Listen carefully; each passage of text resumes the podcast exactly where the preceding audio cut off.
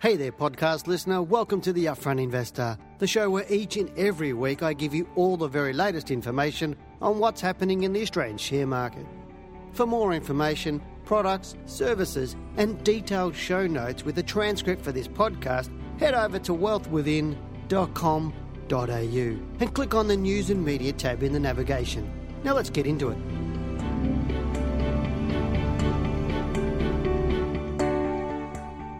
Hello and welcome to the Upfront Investor. I'm Dale Gill. I'm the Chief Analyst here at Wealth Within. Hopefully, everybody's had a fantastic week and that your footy team is in the grand final. If not like me, you probably uh, drowned your sorrows a little bit um, over the last couple of weeks. But uh, should be a good week for the finals in both rugby league and for the AFL. So I'm looking forward to those. But uh, let's get into some financial stuff. One thing that is constantly pushed in the financial services industry is, is the concept of diversification. Now, I know you've all heard about diversification, and when talking with everyday people, it all well, they all seem to agree that you need to diversify. However, almost no one actually knows how to do it properly. Worse still, very few actually know what diversification is, other than that they know it reduces your risk. Now, given this, my own research, well, sorry, given this, I actually did my own research into this seemingly obvious theory, or all I wanted to do was get the real truth on it. The, the results that uh, I got actually went into my book, which is titled, for those of you know, it's titled How to Beat the Managed Funds by 20%. And geez, I think it's 10 years since I, I released that, so it was a long time ago I did the research. But in fact, the research I did was so interesting in its results that I wrote um, that to over diversify a portfolio, I wrote in my book that to over diversify a portfolio is to diworsify your portfolio. And in essence, I actually created a new word in that diworsify was never a word. But I think that's, to me, that really sums it up is to make your portfolio worse by over diversifying. So, whilst it's, a, I suppose, a sin to under diversify, it's also a, a sin to over diversify. Now, my research into, into diversification actually questioned the ability of fund managers to, fund managers to actually add value to what a normal investor could do for themselves. Now, remember when I did this, we were sort of in the buy and hold era from that sort of um, 70s, 80s, 90s, early 2000s um, theory of buy and hold because markets, you know, in theory just go up, which they don't. And we know that the GFC has really taught us that buy and hold is not necessarily an effective way to, to invest. But the to me, it's about people adding value to their portfolio or a fund manager adding value to the portfolio. And the GFC's had a lot of people questioning um, financial planners or the industry, so to speak, on their ability to add value. And, and so have they. And, and they're very working hard to try and fix all of that. But anyway, what could you do for yourself and could you do better than somebody else? Now, the financial services industry pushes diversification as a way of reducing your risk, which, in, which to some degree um, is correct, as I've mentioned previously. But my question is at what point of time or what point does further diversification of a portfolio become largely a waste of time? After all, we're all told time and time again that too much of a good thing is bad. Well, I'm not sure about chocolate though. The basic theory is whether each new share in your portfolio that diversi- the diversification that results from each one of those new shares means you are or means you have reduced the risk in your portfolio. Now, all this is pretty simple, really. That said, once you own 12 shares in your portfolio, the reduction to the risk in that portfolio becomes minimal, and this further decreases the more shares you hold in your portfolio. Holding more shares from this point on is largely a waste of time as it really only starts to reduce the ability of your portfolio to actually outperform the market. My suggestion is that investors only need to hold between 8 and 12 shares to have a properly diversified portfolio that will outperform the market. Now, if you want to read my research and how I do it, you need to get into my book if you have not um, done that done that so far. You can order it off our website, wealthwithin.com.au. Go into our bookshop um, you can also get it in other bookshops around Australia as well. Now, there's another reason not to over diversify in the Australian market, and that is the top 20 stocks on our market make up around 50% of that market or the market capitalisation. And the top 50, I think, is around that. It's like 75%. I think it might even be 78%.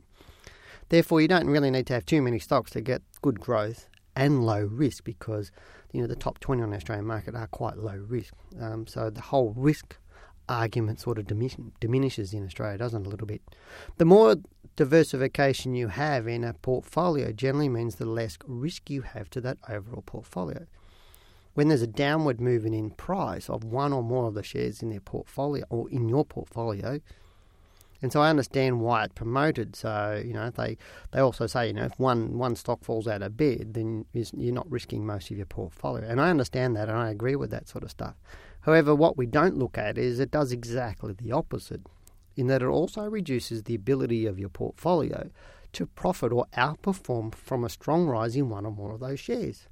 For example, I've seen, uh, oh, geez, back in the early 2000s when I was doing all this research, I was looking at lots of different people's portfolios. And so many times I saw a portfolio with a position size of less than 5% of a stock in their whole portfolio. Now, you know, a lot of those cases, that stock would have to double in price to actually make any much of a move in, in the person's total portfolio. So, what I know with people is they want good growth, but they don't like lots of downside risk, and that's the interesting thing. So, in my book, uh, investors never worry about, or in my book, not in my book, my book, but in my in my belief, I suppose is a better way of saying it. In my belief, investors never worry about shares going up; they never worry about them going down. Um, well, I've never had anybody tell me they worry about them going up, only about them going down. And so, in my mind, as long as investors take an active approach to investing by limiting their downside risk on any share they own, then there's no real need to over diversify. And that's what the industry haven't done or didn't do prior to the GFC. They're doing it more now, but at the end of the day is if you protect your risk, let the upside happen and the downside, cut your downside short. So it's a premise of, of trading for those who are traders is uh, let your profits run, cut your losses short. That's what we're talking about here. So, using a stop loss on every share you own is one of the simplest and most effective ways to protect the downside risk on your portfolio and allows you to diversify less and still have a low level of risk. Um, for those who need to understand a bit about stop losses and everything, uh, there are some in my book, but also that, uh, my Your Trading Mentor 10 lesson course, which is a really um, inexpensive course on yourtradingmentor.com.au. Go in there and you can do the course, and I talked about uh, a couple of different ways to exit stocks and know how to exit. Because the interesting thing is, is probably about 90% of the people who are contactors who aren't students of ours, all they want to know is how to get in, how to get out, or what shares to buy, which is the same thing. Um, and so everybody needs to know the same thing. But doing that or doing those lessons will help you understand all of that. But here are three simple rules for a portfolio. Number one, divide your capital into approximately 10 equal parts. That means you'd have roughly 10 shares. So it's 8 to 12 shares. So 8% in every share is around about 12 shares in your portfolio. If you put 12% in every share, you'll have about 8 shares, but around about that 10 equal parts. Um, rule number two, invest directly into 8 or 12 blue chip shares. Number three, set a stop loss at 15%, 15% below your buy price. And once in profit, raise that 15% to below the last major high. So as it's going up, just keep working out whatever last major high was, 15% below that, and just keep raising it up so you protect your capital.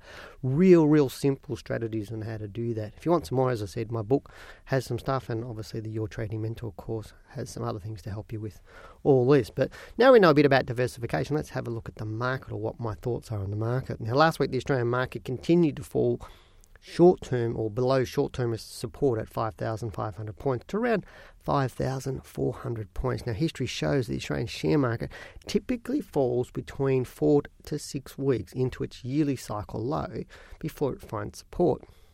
And we could actually be doing this right now, although it's we didn't expect it at this particular time, but it could actually be doing it now um, from that point of view. So since the peak in August, the market has only fallen for a period of about four weeks, and therefore, if it's four to six weeks, there probably could be another one or two weeks fall. So this week and maybe next week, we could see the market fall, or we could see it find some support and, uh, and start to turn and trade back up again. So we could see a little bit more of a fall. The market could continue slightly though before the buyers return. That's what I'm saying. And they basically the buyers will return to take advantage of the cheaper prices on some of these great stocks. There's some really really nice stocks out there at some nice lower prices at the moment. So for those of you who are astute, you'll be watching very carefully. Now, interestingly, Lee, if I can say that correctly, interestingly, Uh, it is Monday.